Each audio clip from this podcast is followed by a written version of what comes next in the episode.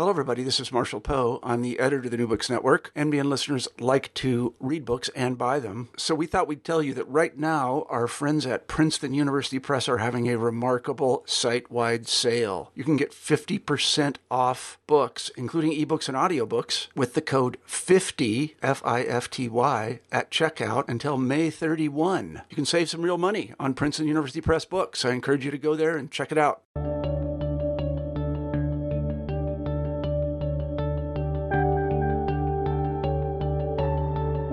Good day. Welcome back to New Books in History, a podcast channel on New Books Network. My name is Charles Coutinho of the Royal Historical Society. I am a host on the channel. And today I'm pleased and honored to have with us Professor Julian Jackson. Professor Jackson is professor in the Department of History at Queen Mary College at the University of London. He is the author of a good number of well received books on modern French history and is a winner of the Wolfson Prize and has just received the book prize from the American Library in France. And we will speak today about that particular book titled De Gaulle. Welcome, Professor Jackson. Thank you very much. Uh, Professor, what made you write this book? Well, um, I've, as you said in, a, as you, in your uh, kind introduction, I've, I've been working um, on his French history all my life, really, and I've done books about many aspects of French history from the 30s, um, um, quite a lot on the occupation, on the fall of France, on 1968.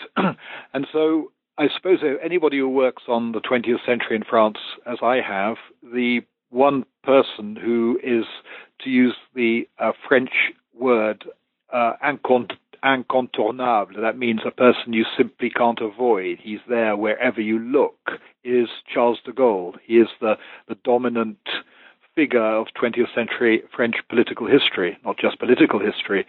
So um, he's been one of those people I've always felt I wanted to um, deal with. And I wrote a little biography of him a good 10 years ago or so, but I knew I wanted to do something more substantial. So that's really the first reason. Uh, the second reason is that um, he's uh, in uh, that um, about uh, a few years ago at least, um, de Gaulle's archives became open to the public. They they were given after his death to the French National Archives, but then they weren't catalogued and they weren't open, and they became fully open to researchers over the last few years. And so I thought that it would be also an opportunity to revisit him using these archives, which um, some of which people, um, not everything in them is new, but they are the first chance to fully go through the De Gaulle archives. And I suppose, thirdly, um, he's, he remains really a, a, a person of great um, contemporary influence, uh, interest, uh, and to some point influence. So if you just want to take the um, perspective of a British historian like myself, um, we, as you know, have, have just voted to in a referendum two years ago to leave the European Community, Brexit, and so on. And de Gaulle famously vetoed British application to the what was then the Common Market. So he's very much in the news as well. And um, this is also the 60th anniversary in France of the constitution that he created in 1958. So there lots of those. I think would be the primary main reasons. Please describe a little bit de Gaulle's family background and how it influenced his future political views. Well, he was um, a person actually from a from a very conservative, um, very conventional background. He was born in 1890, and uh, so he came from a from a um, uh, uh, a sort of minor aristocratic quite background. Um, his father was, or his parents were only in a lukewarm way uh, Republicans, that is to say, supporters of the Republic, as opposed to monarchists. So when he, in the 1890s in France, monarchism, um, nostalgia for the monarchy was still quite um, was certainly quite prevalent, and so he came from this this slightly slightly conservative um, family, a bit at odds with France as it had become in the late 19th century, which is partly, I think, why he went into the um, army, why he decided to become a soldier, because it was a way of serving the nation, serving the country, without necessarily having to um, uh, implicate yourself in the politics of a regime that his own family didn't hugely admire. So he was a conservative. There's no doubt about that. Um, and he very much had an idea that France needed a strong state. And although he was a pragmatic individual, so he quickly realized um, as a young man that there's no point in going back to the monarchy. The idea that France needed a strong state was very strong, the anchored, I think, in his in his um, youth. But then I think even more important, he was born only 20 years after the terrible defeat of France in the Franco-Prussian War in 1871, 1870, 1871, and it was very much uh, still very much scarred families of his generation. So he was brought up in an extraordinarily uh, patriotic, um, one might even say nationalistic uh, family. At a time also when he was by the time he was 15, that's 1905, there was quite a strong, what historians have called a nationalist revival in France, a sense of, you know, new uh, sort of return to the values of nation, church, army, that kind of thing. And so he was very much influenced by that. And I think the one, if there's one thing that everybody needs to know about de Gaulle, and it's actually the the, the title of my book, um, is that he always he had, as he said in the first page of his war memoirs a certain idea of France, which is almost like a kind of almost slightly mystical, romantic idea of France. France had to be a great nation, had to be um, in the front rank. That was another phrase that he used quite a lot. So I think he inherited both those ideas the idea of a need for a strong state, but even more the idea of France as um, a, a, nation that had a world role to play. Another of his key words was uh, grandeur, greatness. So I think those are the things that he takes from his background and his early days and his family. What influence, if any, um, did uh, the views of uh, Charles Maurras have on de Gaulle?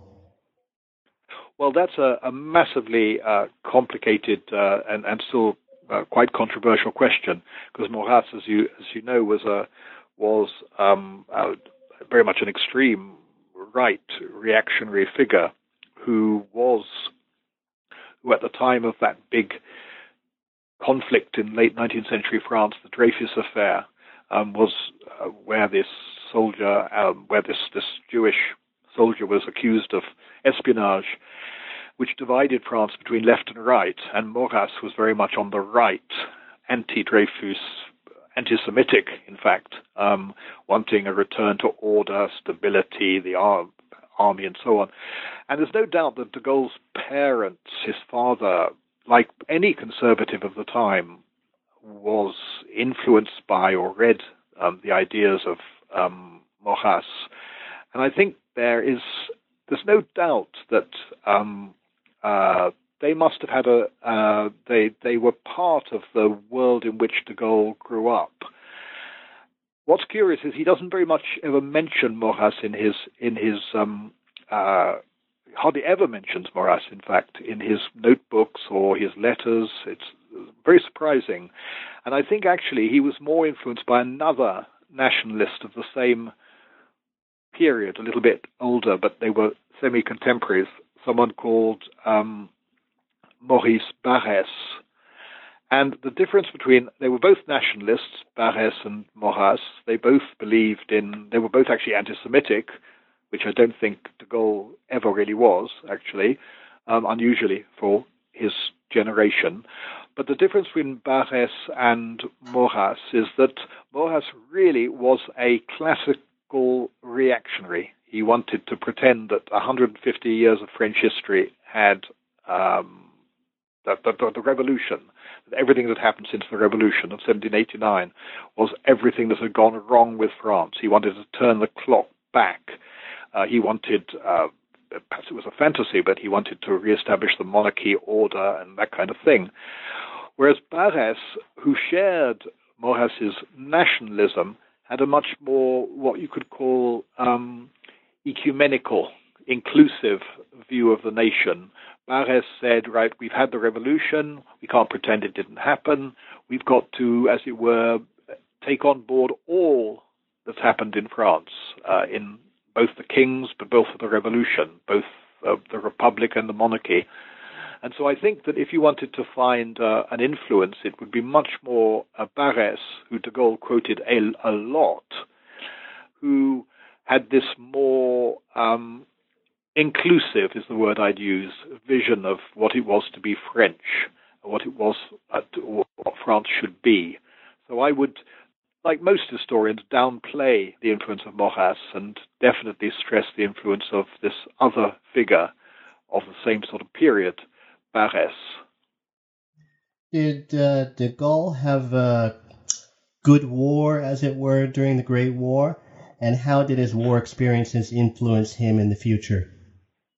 Well, he had a um, he had a disappointing war from his point of view, which is to say that, like so many young um, nationalists of his generation, he was uh, he welcomed the war. It wasn't just in France. They, he welcomed the war as a chance, well, to, for revenge over Germany for 1870, and so he he was for him it was the moment that he'd been waiting for as a young man, and he was, uh, uh, but um, he uh, was wounded, so he was he within the first day of action, literally at the bridge at Dinant over the River Meuse, um, he was wounded, and um, I think he had sort of no more than uh, five minutes before he was quite badly wounded and so was out of action for a few months. Then he was back at the front in the trenches. Then he was wounded again, not too badly in um, 1915. Then he was back at the front again at the Battle of Verdun, which is obviously the biggest of battles for the French in the First World War. And he um, uh, was he was cap- he was made prisoner. He was captured at Verdun on about the about a week into the battle. And so, to his eternal regret, he spent the second half of the war, or the period from March 1916 to the end of the First World War, as a prisoner of war. And he tried, he tried again and again to escape. There were seven quite serious escape attempts, but well, partly he was a very he was not an he was not an inconspicuous person, and partly it was just very difficult. It was easy, it wasn't so difficult to escape from a camp, but it was difficult actually to to sustain it, as to get to the frontier, to get out, actually to get back to um, to remain at at um, at large. So each time he was picked up. So the end of the war was a bit of disappointment for him in the sense that it was what he'd all his life up to then wanted, which was the victory of France. But then there was also this sense of real sadness, and he talks in a letter about that for the rest of his life, the war will be the end of the war will be a, a mixed feelings of of of um, obviously uh, glory, but also deep deep disappointment that he hadn't been able, through no fault of his own, to take a bigger part in it, and also it sets back his promotion because he ends the war a captain, because for the second two years of the war he's a prisoner of war. So I think it possibly um, it, it, it sharpens his ambition. There's a great sense in the interwar years of um, wanting to make up for lost time. He, says quite explicitly that everything I do is going to be, I've got to make my mark. I've got to um, redeem myself. And there was a sense, I wouldn't say it was guilt. He, he didn't feel guilt. It wasn't his fault. But there was a sense of, of disappointment, which I think sharpens that sense of a burning ambition to save, to serve France, and to uh, make up for lost time. What type of personality did de Gaulle have? Was he, in the words of uh, Pierre Mendès France, timid in the French meaning of that word? Yeah, in the French meaning of that word, totally, uh, because the French, as uh, just so so listeners know, uh, that the word um, timid, uh, because de Gaulle was uh, certainly not a timid person in our sense of the word, but he was timide in the French sense of the word. That is to say, I think he was, um, uh, which is shy, awkward. He wasn't a person who found it easy to form relationships with people. There was a kind of um, it, there was a, a, kind of almost a sort of um, there was a deep. He, to say he was a cold man wouldn't quite be right because underneath, I think he was very passionate, but on the surface, he was cutting, um, curt, impatient, uh, no small talk, um, extraordinarily um, uh, aloof, distant, and um, I think that that was partly a kind. There was a kind of shyness to it, but also it was a. I think it was also partly a, a performance. He he was always he was in a kind of way preparing himself to be the leader that he wanted to be, and he had developed a very sort of strong sense of uh, philosophy of leadership. The leader needs to be to keep his distance from the crowd, from other people. He needs to be aloof, slightly distant. He mustn't be too familiar. And so it was partly a performance, but it was also part of his personality. He he he came from a family that, what I mentioned earlier, they, they were they were very much a, a, a traditionalist Catholic conservative family. So they weren't the kind of milieu in which people um, in which people massively express. Uh, they weren't expansive in their way they expressed their emotions, but in his case, it was almost um, uh, there was almost something slightly sort of peculiar about his almost incapacity to express emotion to other people, and perhaps it was linked to he was a very peculiar looking man. He was he was uh, I, I'm sure everybody knows that he was immensely tall. After all, in France, he was um, a giant. He was six foot, about six foot four, six foot five, which in the France of his period made him literally, uh, made him like a almost like a freak. Uh, and perhaps that added to that sense that he wasn't like other people. So I think that Mendès France's word that you quote, uh, timide, in the sense of shy, reserved, finding it difficult to relate to other people, is is is a good description. Yes. Could de Gaulle be described as uh, intellectual? He was, I would say, uh, totally uh, uh, to his absolute fingertips. He was an intellectual. I mean, he was a soldier, so we've said he went into the army, um, but he was a thinking soldier. He was intensely cerebral, and he was an intellectual. If you want to compare him to, to say Winston Churchill, um, he was an intellectual in the way that Winston Churchill wasn't. Winston Churchill was a sort of magpie. You know, they both.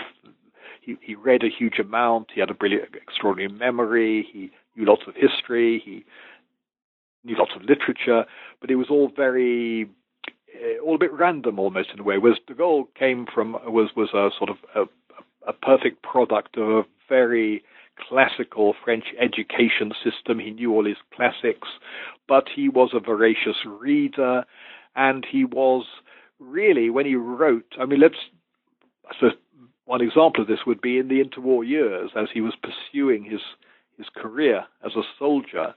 Um, he really made his reputation to some extent as a writer. He published four books in the interwar years.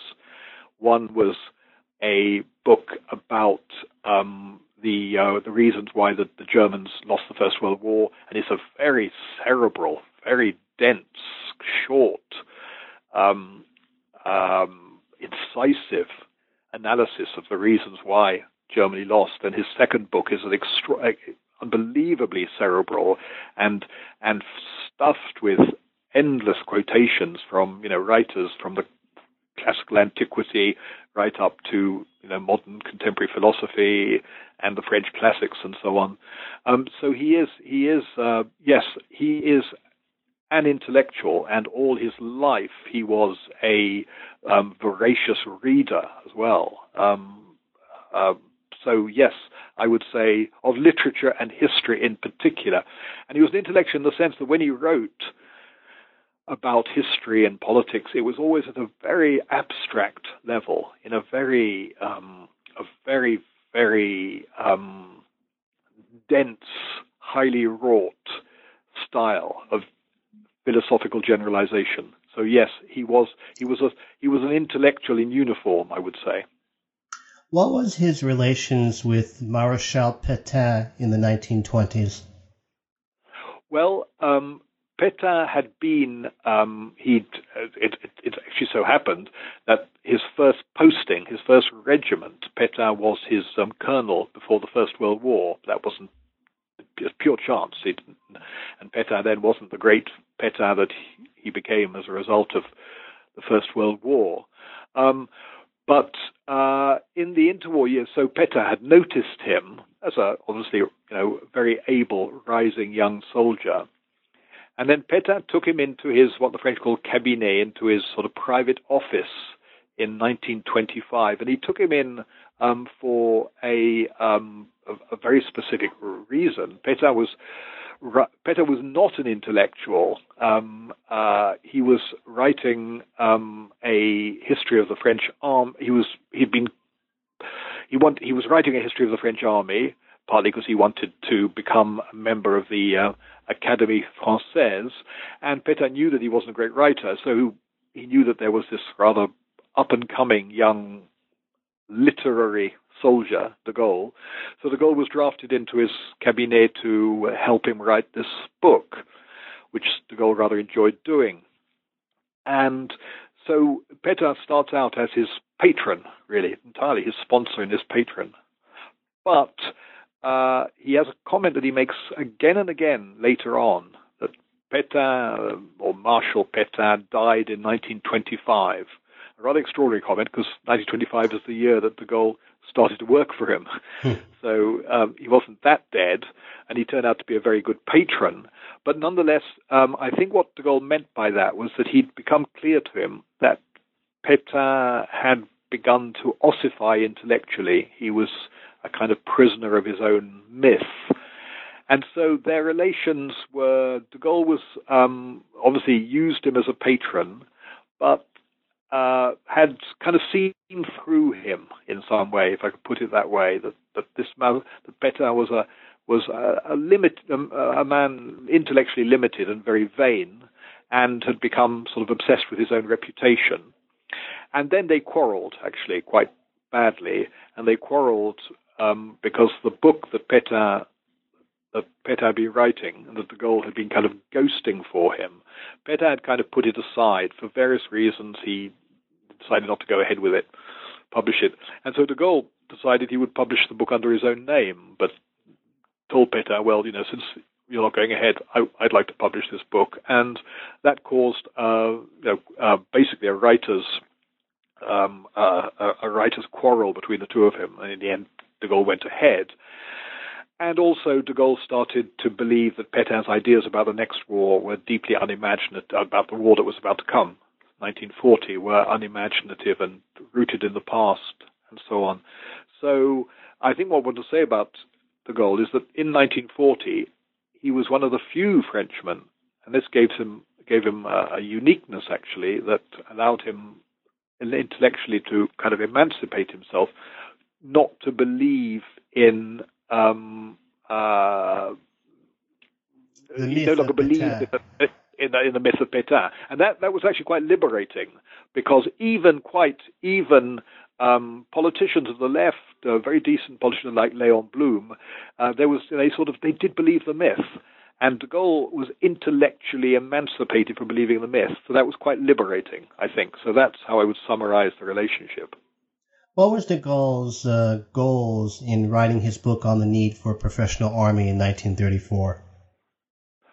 Well, it was a book. It was a it was a complicated book because um, on one level, everybody thinks, and rightly, that it's partly a book calling for arguing that the next war is going to be different from the last one, and arguing that the war is going to be dominated by speed, uh, by tanks, um, and that it's necessary to think how to use tanks in an offense, uh, offensively and not just as a, an accompaniment for the infantry. That they should be, we, that you should rethink how you fight war.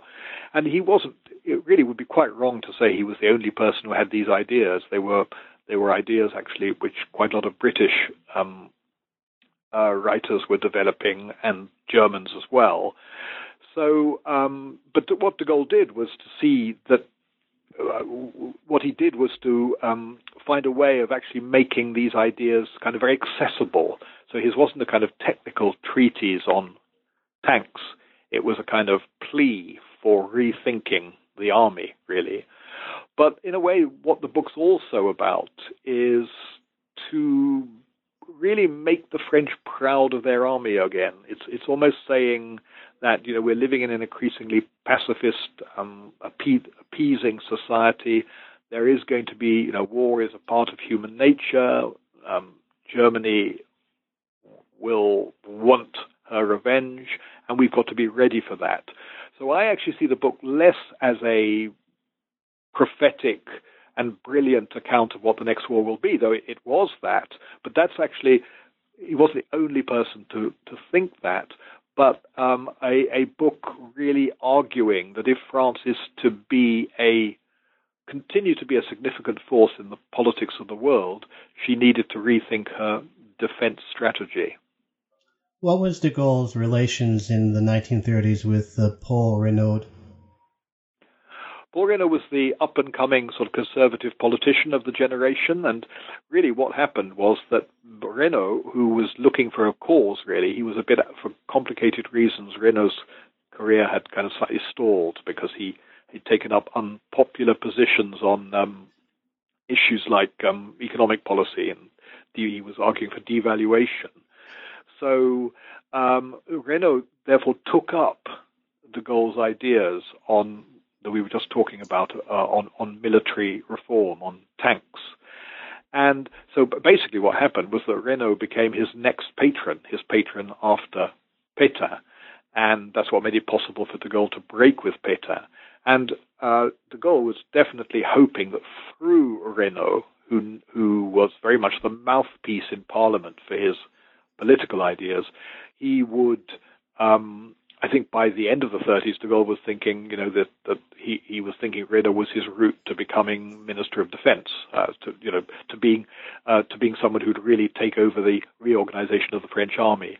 So it was a mutually dependent. It was it was in the first instance a kind of dependent relationship. De Gaulle saw Reynaud as his as his um, uh, as, sort of as a conduit to um, politics, actually, to to rethink, to becoming a a, a, a maker of defense defense policy, and the dynamics between them gradually shift, and de Gaulle becomes more and more the dominant personality.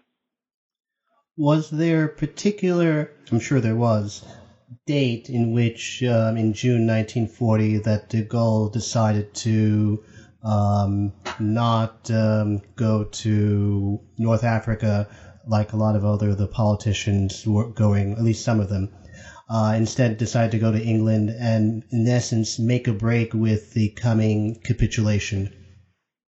Yeah, I mean, the, it wasn't so much. I mean, the, the truth was that then no politicians actually really went to North Africa either. Though, when they did, it was didn't really work out.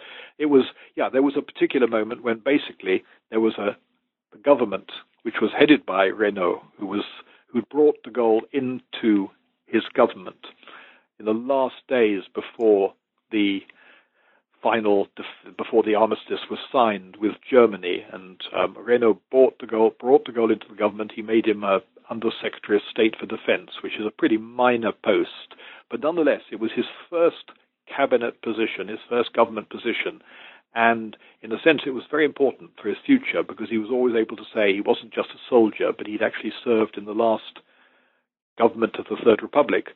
Um, but uh, yes, it was the day when Reynaud, who wanted or said he wanted to take the government abroad and continue the fight, even if the army in France was defeated, and Reynaud was outvoted by his own government or um, resigned because he thought he would be, and Pétain took over. And Pétain took over on the 17th of June, 1940, and his first speech, he says, I'm now going to seek the conditions of an armistice.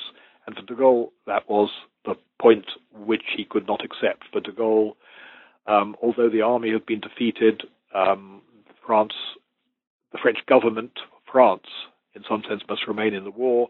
So on the 17th of June, um, having been in London the next day, actually, uh, sorry, in London the last the day the day before, on the 17th of June, he flew to London, which was an extraordinary thing to do, to go into a kind of exile. In fact, um, he flew to London because he would not accept the armistice, and he flew to London um, with two suitcases and uh, nothing really, um, with a view to hoping originally that other more senior French political figures would follow him and that it might be possible to create a government in exile.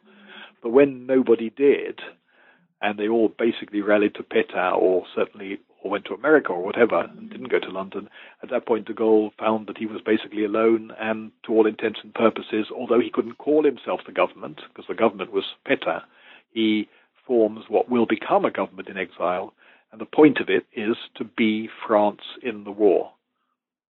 What was uh, initially uh, Vichy's policy towards de Gaulle in June and July 1940? Um, well, that's really just there's there's not much to say. It's very easy to answer. Um, for for Vichy, de Gaulle was a traitor, a deserter. Um, he was uh, he was stripped of his rank and his title. He was always called the ex-general de Gaulle. Uh, they saw him as a dissident.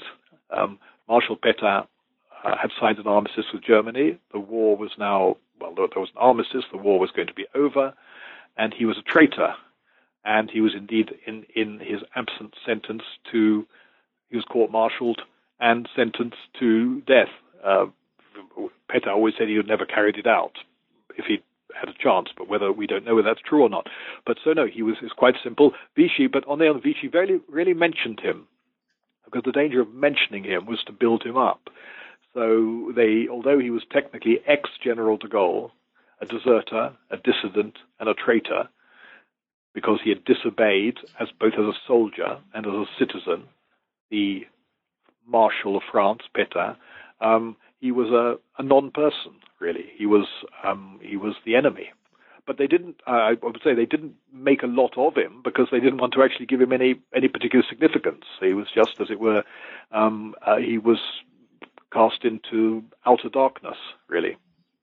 On page 143, you write that whether or not uh, to join de Gaulle in 1940 was, quote, more about instinct than calculation, unquote. Can you elaborate on that?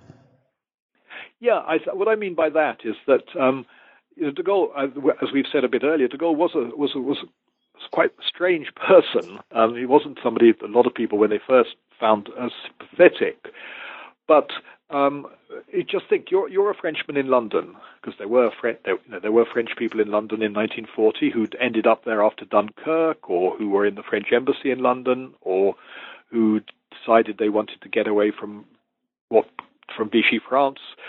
And then there's this man saying, "I'm the leader of the Free French," and you've got to think it, it sounds almost a bit crazy. This is a man, as I said a moment ago. He's he's he arrived with two suitcases. He's he is a general. Uh, we didn't mention before. He he's just been appointed general, so he's the most junior general in the French army.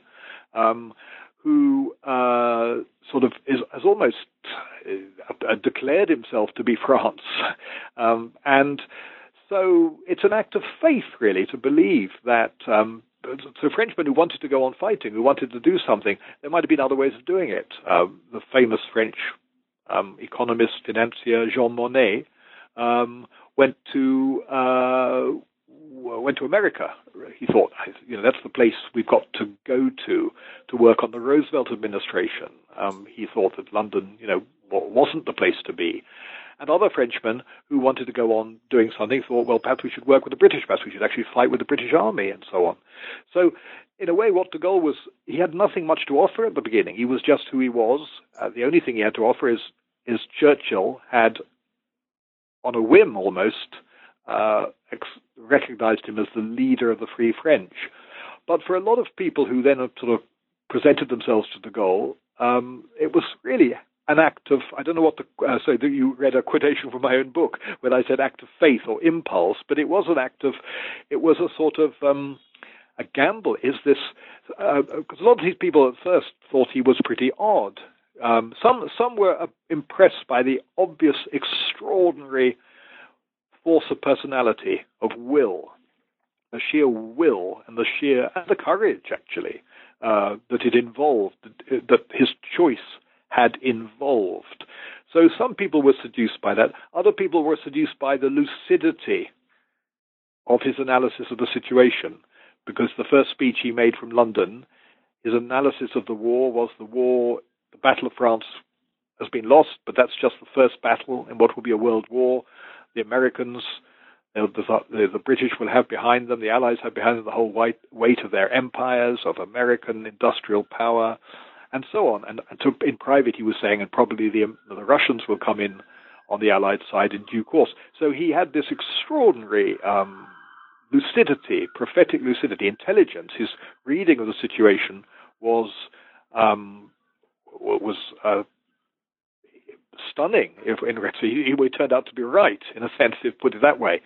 Um, so there were reasons you could be persuaded by him intellectually.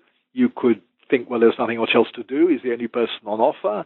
Um, but somewhere in it all, I think there was a feeling that it was a, it was a, um, an almost like an instinctive. It was a, a, a, a gamble that you know this this this man is odd.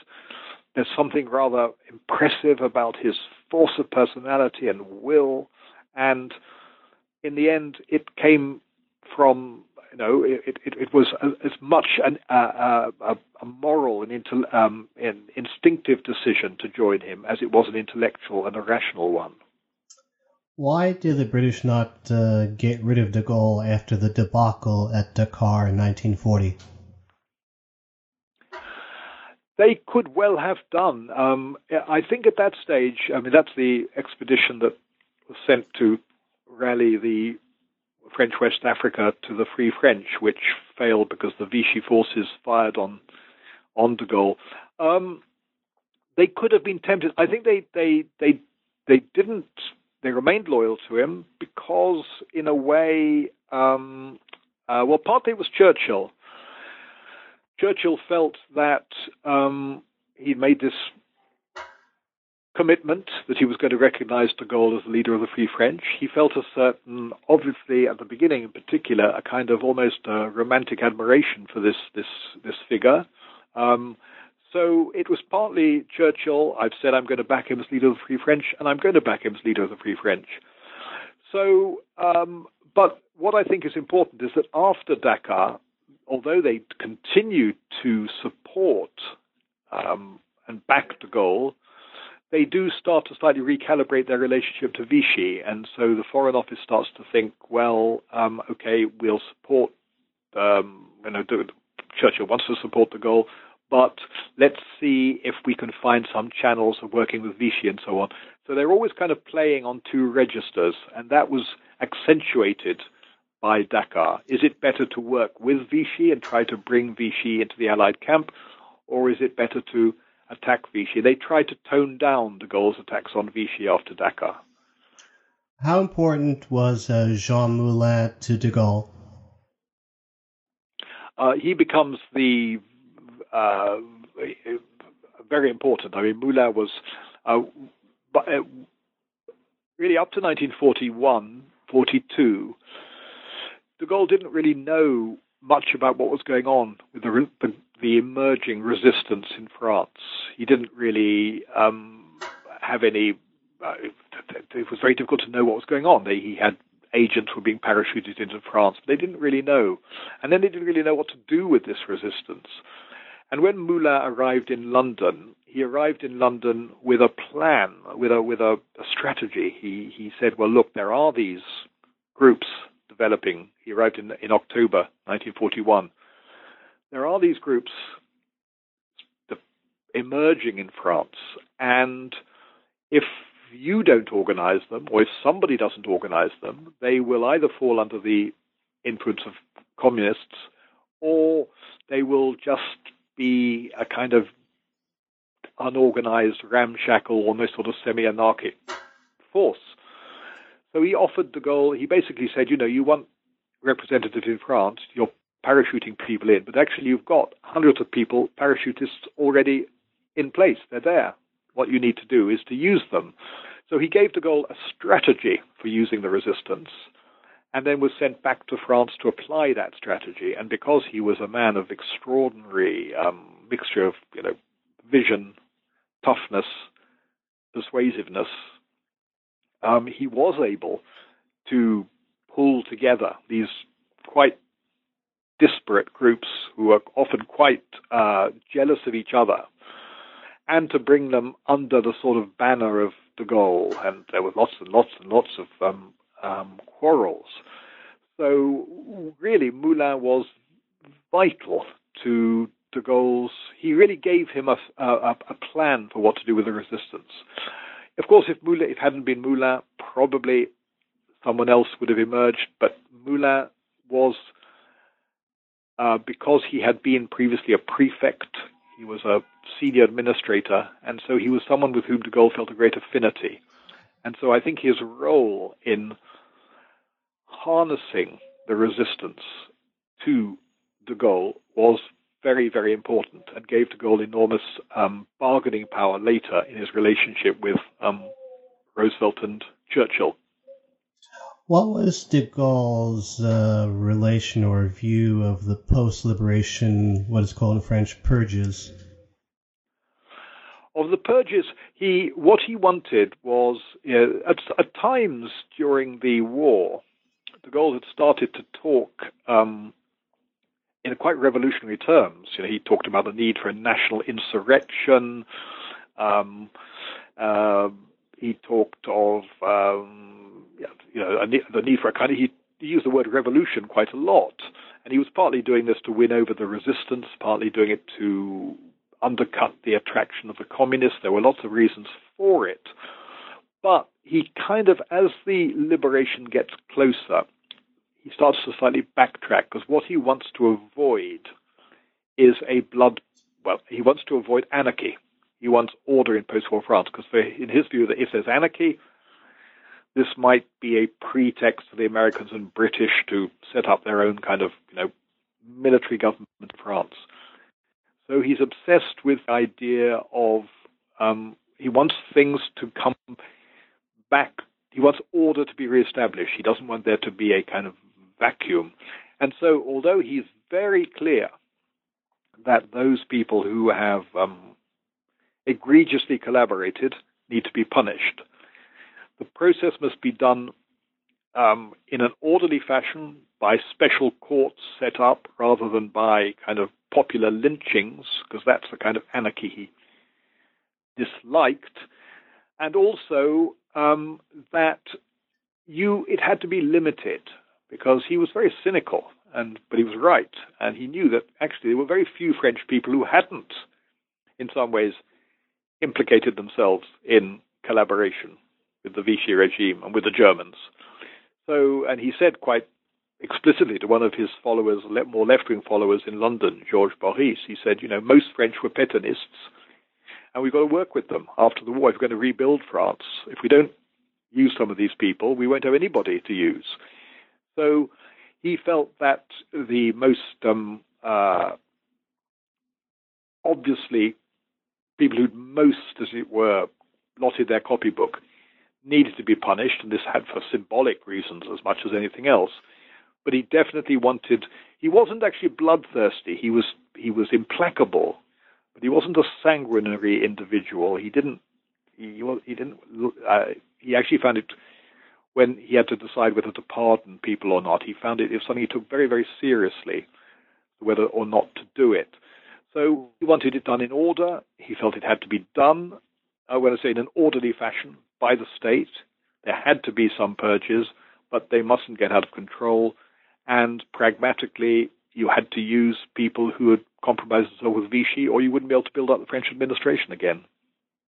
Why did de Gaulle resign as the premier in uh, January 1946? Well, he, he was back. He, so he came back. He was head of a provisional government. There were elections. Parliament was elected.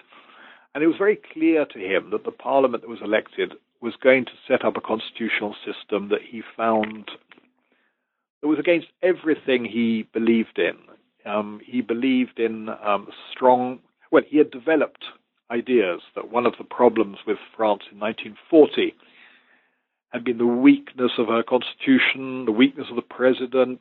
he had a famous phrase about the president in 1940. He said, um, he, head of state, he said, he, he, Lebrun was head of state, but he was no head and there was no state. So he believed that France needed, as I said in almost the first question you asked, a strong state.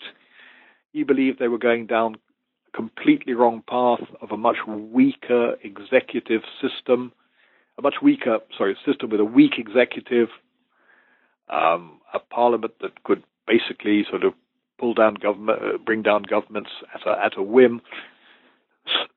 so he felt he could not work with that, and they were going the wrong way. And I think if he resigned, he resigned because he hoped they'd be so traumatized by his resignation they'd bring him back to power, and then he could set up the kind of constitutional system he preferred. But unfortunately, they were only too relieved when he actually stood down and he famously sort of stood at the window one day, saying, looking, where are the crowds calling for me to come back? And there were no crowds calling for him to come back. And um, so what had been a, um, a, a, sort of tactical decision uh, backfired, and he found himself out of power for 12 years. But he would have been incapable of working with the parliament in that system because he was opposed to it was entirely against his personality and his beliefs uh, in the need for a strong presidential authority. What did de Gaulle mean or not mean by his famous statement in Algeria in 1958? I'm sure I'm mispronouncing it. Je vous ai compris. Yeah, well, that's that's one of the sort of really famous uh, phrases he uttered. So when he comes back to power in '58, he comes back to power um, as a result of a of a, effectively a kind of coup d'état, a sort of military uh, coup d'état in France, in, in Algiers, where the army in France is in Algiers. The French army is very worried that the politicians are going to give Algeria independence. And so are the Europeans in Algeria. They think that the French government's going to sell them out. So de Gaulle becomes seen by these people as a kind of savior. But de Gaulle probably saw the writing on the wall already. That's to say, probably saw that Algeria would have to become independent. Um, that to resist Algerian independence was simply futile, whatever. He probably did see that. So when he made this famous comment, Je vous ai compris, I have understood you, it was um, a piece of unbelievably brilliant um, masterful ambiguity, really, because everybody, he arrived in Algiers after taking power again in 1958 in June. This huge crowd expectantly waiting, cheering, massive crowd, mainly of people who believe in French Algeria, calling out his name. And so when he says, Je vous ai compris, I have understood them, I, sorry, I have understood you, they could all think he'd understood them, but they could all think that he'd understood what they wanted, but nobody. But actually, if you think about it, he hadn't said anything. He just said, "I've understood you." It could it could be could mean, yeah, "I've understood what you want," but unfortunately, there's not a chance you're going to get it. Or it could have meant, "I've understood you and I'm on your side." Or it was a piece of superb um, gnomic ambiguity to not give any hostages to fortune to anybody. And then, of course, they become very, very uh, disappointed when they realize when in fact he ends up introducing um, uh, policies of which lead eventually to Algerian independence. But so they've been duped, actually, they feel, by this piece of studied ambiguity. In his uh, book on uh, com- comparative history of uh, Anglo French decolonization in the 50s and 60s, Martin Thomas um, uh, posits that there is a, I wouldn't describe it as racist so much as racialist aspect to de Gaulle's willingness to let Algeria become independent. Would you agree with that?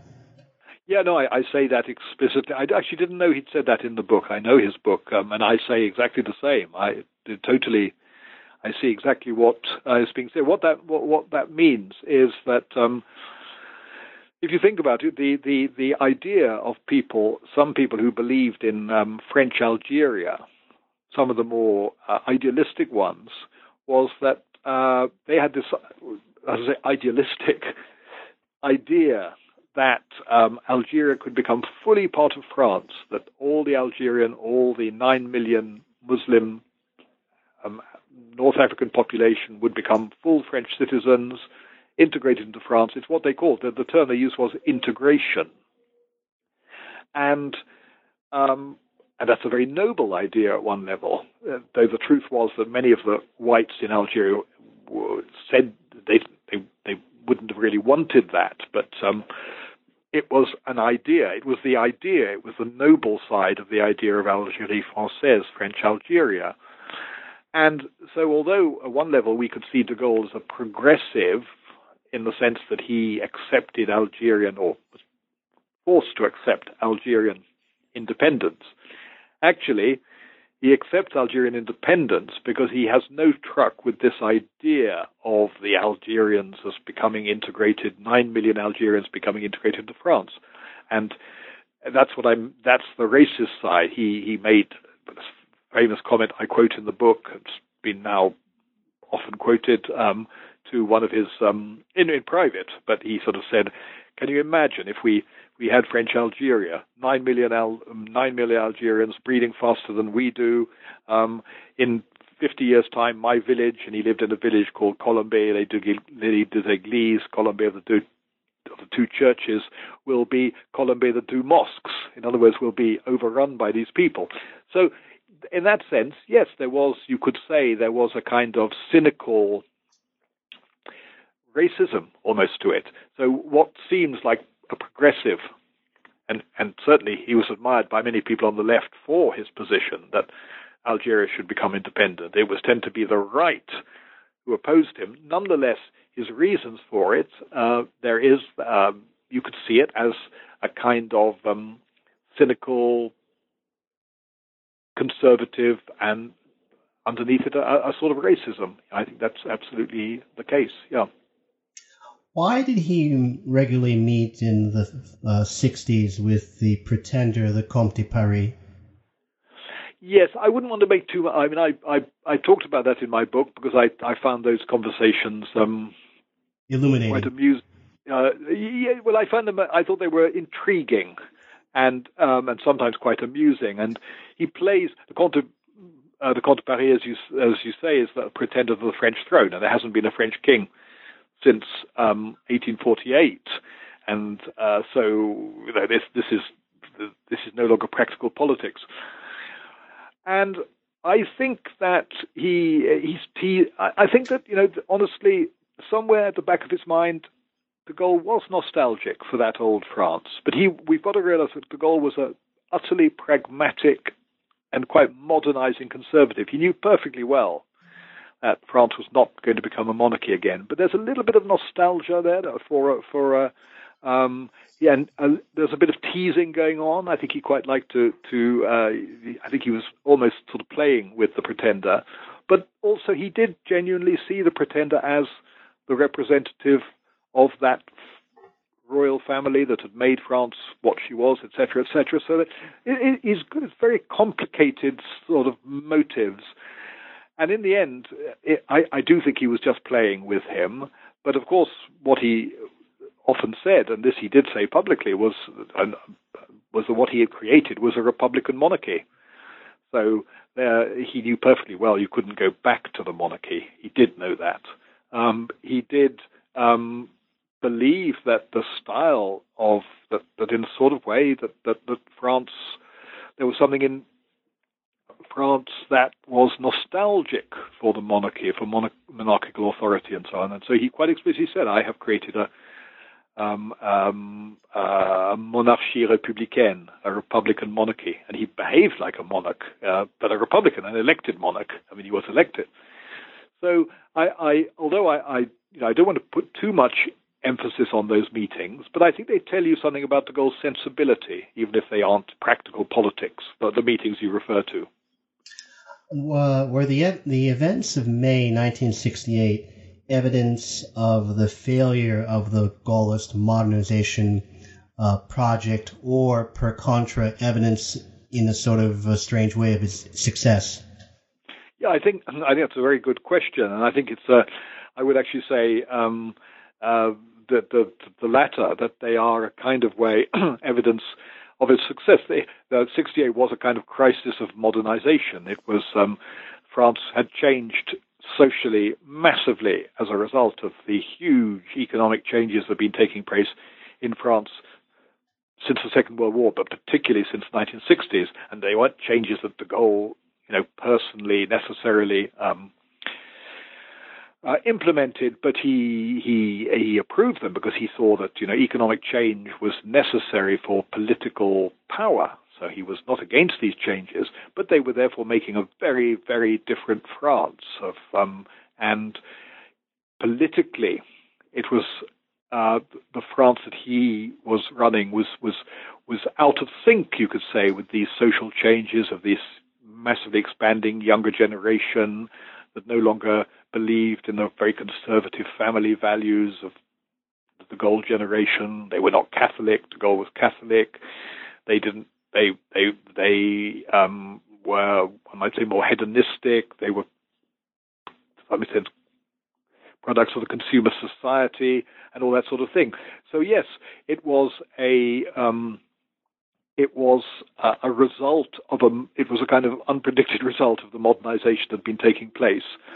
And a lot of people say, "Oh, isn't this a sign of de Gaulle was de Gaulle's failure that he was out of that this happened?" To which my answer would be, well, I mean, he was by then 79 years old. He'd been president for 10 years, and it's not surprising that this old conservative traditionalist figure, modern in so many ways, couldn't really understand that movement. And of course, another way of framing your question might have been was 68 a result of the rather um, authoritarian style of government that de Gaulle had created? So it becomes very difficult in the Fifth Republic to express protest because it's such a so dominated by the position of de Gaulle. And so, in some sense, he was also a victim of that. If if you don't allow or you you kind of turn off the usual acts that allow um, people to express. I mean, let's not exaggerate. It wasn't a dictatorship. It was a democratic regime. He was elected, and there were elections, etc., etc. There was a free press. There was, but nonetheless, it was a stifling regime. A lot of young people felt, and so 68 was was an explosion of that that that reflected that sense that the young were no longer able, willing, as it were, to be told by this old man who could be their grandfather or their great grandfather how they should live. What do you think really occurred on the 29th of May, 1968? Well, that's the, the famous day when um, uh, de Gaulle suddenly disappears from Paris for the day, and no one knows he's gone. Even his own prime minister doesn't know where he's gone, and he secretly goes by helicopter to visit the general in command of the French troops in in Germany, stationed in Germany, Baden-Baden, and um, it's I, I, talk about this a lot in the book, and in the end, I, I, I don't think anyone quite knows. At one level, he clearly went to see the army, the leader of the army, General Massu, to see whether, if this extraordinary popular movement that was 1968 became uh, a, a, an attempt to, to, to topple the regime, to see if the army would be loyal. At one level, that's clearly what it was about. He was checking up to see whether he could rely on the army but I think it was a mixture. I think that there was an element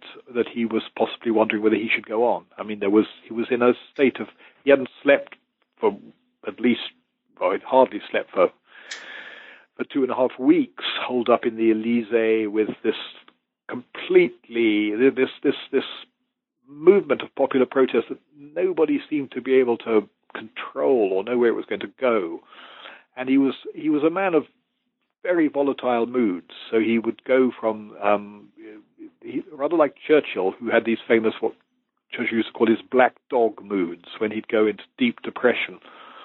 And I think some figures like some figures like De Gaulle and Churchill go are very can be they, they almost their energy comes from the sort of they spring from the despair into which they fall. So he was in a mood of total uh, deep depression on the 29th, but uh, he also was one of those people who who was always quite a play actor. So was he as depressed as he said he was? Was he just trying people? Was he sort of almost trying it on?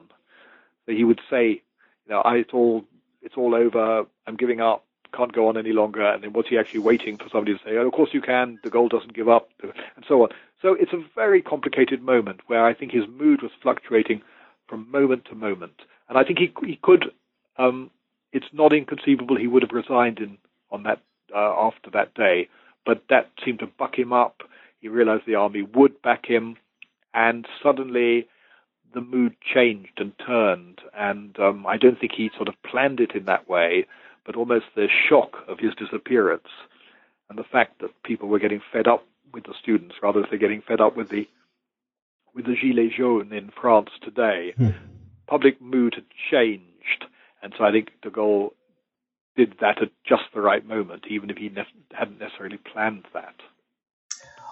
48 years after his death, what do you think de Gaulle's chief political legacy? Uh, I think if you let's say political, I mean, I you know, that's or, different. Or just merely well, legacy. Yeah, no, no, legacy. is Obviously, I think there are an extraordinary series of achievements, but I think his legacy. Uh, one, I think, is to is to give a new. Um, he, he one perhaps less important is a is a, a new inflection to French foreign policy uh, to um, which you could say is not a legacy in the sense that not many, not it's not necessarily a, a, dominant feature in French politics today. But if the French didn't, for example, go into the Iraq War with the British behind um, President Bush in 2002, it was partly sort of because of the legacy of de Gaulle's attempt to distance France from America. But I think the real political legacy is the Fifth Republic, which is there today, which has been there for 60 years and is um, the regime that I think, for all its faults, you know, at the moment people are quite aware of its faults because of the violence going on in France. Macron's having the difficulty we just mentioned, the the, the yellow vest, the Gilets jaunes movement, and so on. But in the end, it's the first political constitution France has had since the French Revolution, which basically has a consensus around it. There's obviously lots of dissent in France at different times. There's moments, there's lots of um, opposition to Macron and so on. But Macron is operating in a political system that was created by de Gaulle. And what makes Macron able to um, exercise the power that he does and to be actually the most um, powerful political leader in Western Europe, um, because and indeed North America as, as a domestically, because the Constitution gives him huge power, and it's um, a constitution which, for all its faults, obviously it has faults. All constitutions have faults. Um, I think has really developed a consensus around it. I think the French there's sometimes people talk about, oh, we need a fifth, we need a new constitution, we need a sixth republic, we need more power to parliament. You get these people saying this from time to time, but in the end, I think the French do, for the first time, think that for all its faults, this regime is the regime that they believe in. They vote very in large numbers in the presidential election. So I think to create a consensus around France's um, political institutions for the first time, really, since the French Revolution, is um, uh, the legacy. I think it's an outstanding legacy. I'm not saying it's the best system that could be, but is there any system that's perfect? Is the American system perfect? Is the British system perfect? The Italian system, German system? No system is perfect. But this is a this is a system which has done the French pretty well for the last 60 years, and which has really achieved a consensus. So I'm not sort of arguing that, oh, de Gaulle is the answer to all the problems of French history. But I think that is a considerable legacy in a country which had traditionally a very divided um, political culture. If you wanted people to take one thing away from uh, your book, what would it be? I don't think there is one thing. Because it's a long book, um, as I'm sure you know. It's 900 pages almost, and I don't think I want them to. I think they want them to take away. I, I, I think uh, I hope they enjoy it. I tried to make it readable, and it seems to have been much enjoyed by people. It's had a lot of success in United Kingdom in terms of reviews and sales, and it's coming out in France next year, this year. Um, but I think to um, I think I really would want them to take away that this is an extraordinarily complicated. He is an extraordinarily uh, complicated uh, figure who is a who is really one. I mean, I do think one of the the, the um, I, I didn't write it in a kind of hagiographical spirit. I don't think you know. I think there's lots wrong with him. There's lots I don't find attractive about him, but I think he's an extraordinary um, an extraordinary political leader, such as really the 20th century has hardly seen any examples of in any country. That mixture of all the things we've been talking about, the, this you know, showmanship, cerebra- cerebrality, if that's the word, intelligence, pragmatism. Um, and so I think uh, what I want to take away is this is a quite extraordinary, he is a quite extraordinary man and that the reason the book needs to be so long is that just when you think you've understood him, you realize you haven't understood him because he's always more complicated than you had thought he was going to be. And he's always one step ahead of you. You think you're going to, you say this about him. You think you've got to the end, as it were. You've explained him, and then you realize that actually he's a step ahead of you already. So I think that's what I want to bring out that he is extraordinary and that he merits um, that his life was a kind of a Napoleon said, you know, what a, a, a novel, quel roman que ma vie, what a what a sort of like a romantic novel my life has been. Uh, and I think about de Gaulle, you could say that it's an extraordinary life, and he's an extraordinary figure. Professor Jackson, I would like to thank you very much for being so kind as to speak with us today. This is Charles Coutinho. Thanks for listening to New Books in History, a podcast channel on the New Books Network. Thank you, Professor. Thank you very much. Thank you.